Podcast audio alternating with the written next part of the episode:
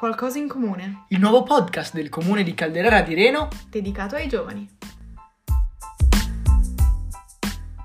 Ciao a tutti, io sono Federico E io sono Isabella. E benvenuti in questo nuovo episodio del podcast. Bentornati. Bentornati, ci avviciniamo sempre di più alle vacanze di Natale. per fortuna manca davvero poco a quello che quest'anno sarà un Natale un po' particolare. Speriamo di riuscire a trovare comunque quel senso di comunità che caratterizza queste feste, o no? E come possiamo fare per trovare questo senso di comunità? A me viene sempre in mente quella pubblicità del Pandoro Bauli dove si dice che a Natale si è tutti più buoni, no? E quindi non lo so, secondo me potremmo dedicarci a qualche attività per la comunità, a qualche attività di volontariato, ponendo magari un'attenzione in più verso quelle classi sociali un po' meno agiate, diciamo. Ad esempio i senza tetto, soprattutto in questo periodo di crisi, stanno vivendo in una condizione più difficile del solito. In Italia già sono 50.000 le persone che non hanno una casa, in più è previsto un raddoppio nei prossimi anni a causa di questa crisi.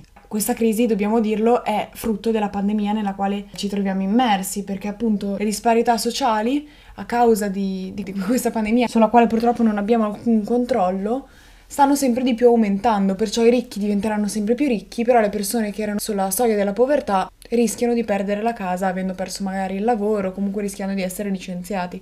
Perciò noi ci sentiamo di dedicare questo episodio a appunto coloro che sono senza una dimora fissa per, ehm, non lo so, mandare anche semplicemente delle vibe positive verso di loro, verso queste persone. Per non farli sentire soli, insomma. Sì, perché forse la vicinanza umana rimane una delle cose che, nonostante in questo periodo sia, un po', esatto, complicato, sia un po' negata, però probabilmente il, l'esserci rimane una delle cose più, più umane, più giuste da fare.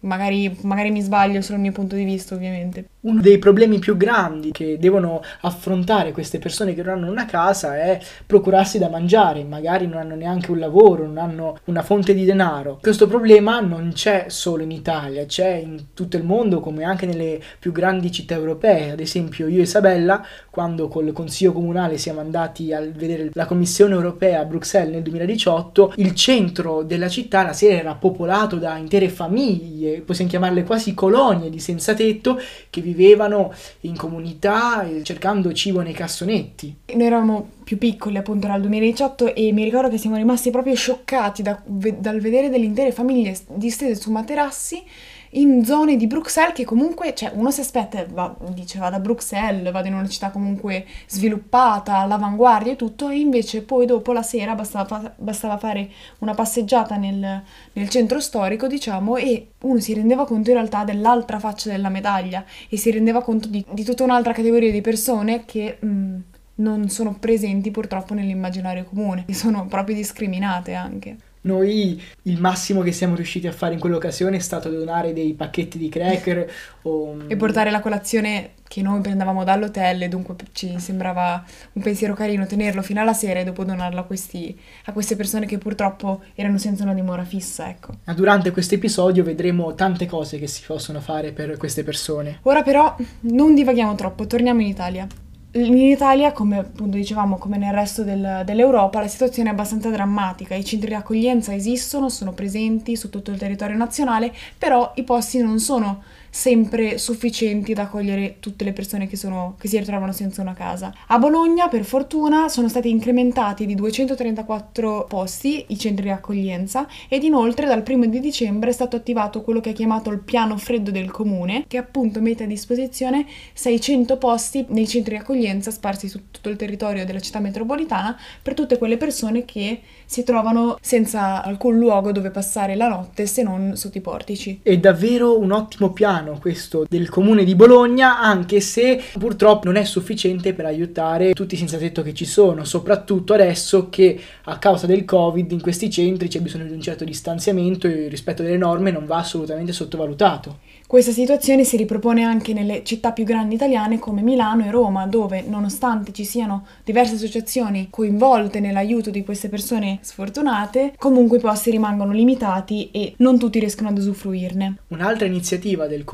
di Bologna è il servizio di mascherine e gel disinfettanti sospesi. Ma in che senso? Quante volte avete sentito dire la frase un caffè sospeso, ovvero quando una persona va al bar, acquista un caffè senza berlo e lo lascia per chi ne vuole, chi ne ha bisogno, un regalo insomma, un Cioè, gesto. è come se regalasse questo caffè a una persona mm, senza tetto che può passare per quel bar e berselo, essendo già pagato. Questa cosa è caratteristica della città di Napoli, per esempio, si è sviluppata inizialmente nella città di Napoli ed ora la si ritrova non soltanto con i caffè, ma anche con brioche o interi pasti. La novità è che nel comune di Bologna questa cosa accadrà anche con le mascherine e con i gel disinfettanti. È possibile dunque lasciare in sospeso, per così dire, eh, questi dispositivi di protezione individuale nei bar e nelle tabaccherie che aderiscono all'iniziativa. Le persone che non hanno in alcun modo la possibilità di comprare questi dispositivi di protezione individuale potranno andarli a ritirare semplicemente nei luoghi che aderiscono all'iniziativa. Ma Isabella, solo io ho un certo languorino?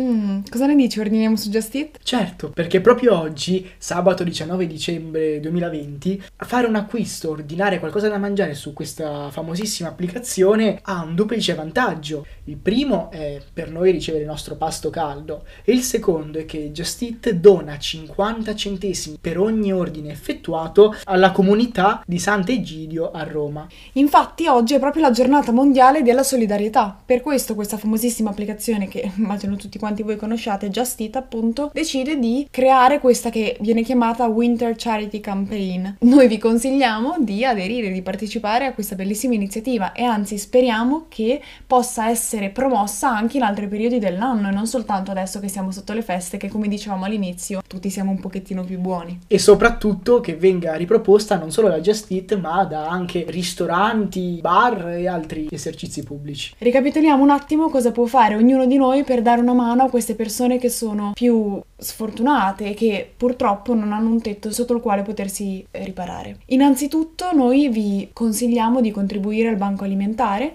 Il banco alimentare in tempi Covid si è modernizzato, diciamo, ora si sono create delle specie di tessere sulla quale si possono caricare sostanzialmente dei soldi e dopo sarà il banco alimentare a gestire la distribuzione effettiva dei prodotti, ma potete trovare tutte le informazioni, sicuramente una spiegazione più dettagliata della mia sul sito. Basta digitare su Google. Un'altra bella mossa è quella di sostenere la Caritas perché si è inventata un nuovo modo eh, per aiutare chi ne ha bisogno nonostante l'emergenza Covid. Infatti, grazie al sacchetto da sporto c'è la possibilità di continuare a distribuire i pasti nonostante l'emergenza sanitaria. Questo sacchetto trasporto consiste nel fatto che la Caritas impacchetta, passatemi il termine, gli alimenti che vengono distribuiti appunto rispettando tutte le norme di sicurezza e tutti i decreti legge per limitare la diffusione dei contagi a causa del Covid, però nonostante queste limitazioni sarà comunque possibile far arrivare qualche cosa di caldo a coloro che eh, rimarrebbero se no senza cibo. Infine, per quanto difficile in questo periodo, ricordiamo l'importanza della vicinanza umana, far sentire queste persone a proprio agio, non farle sentire abbandonate è davvero una cosa molto importante che ognuno di noi può fare.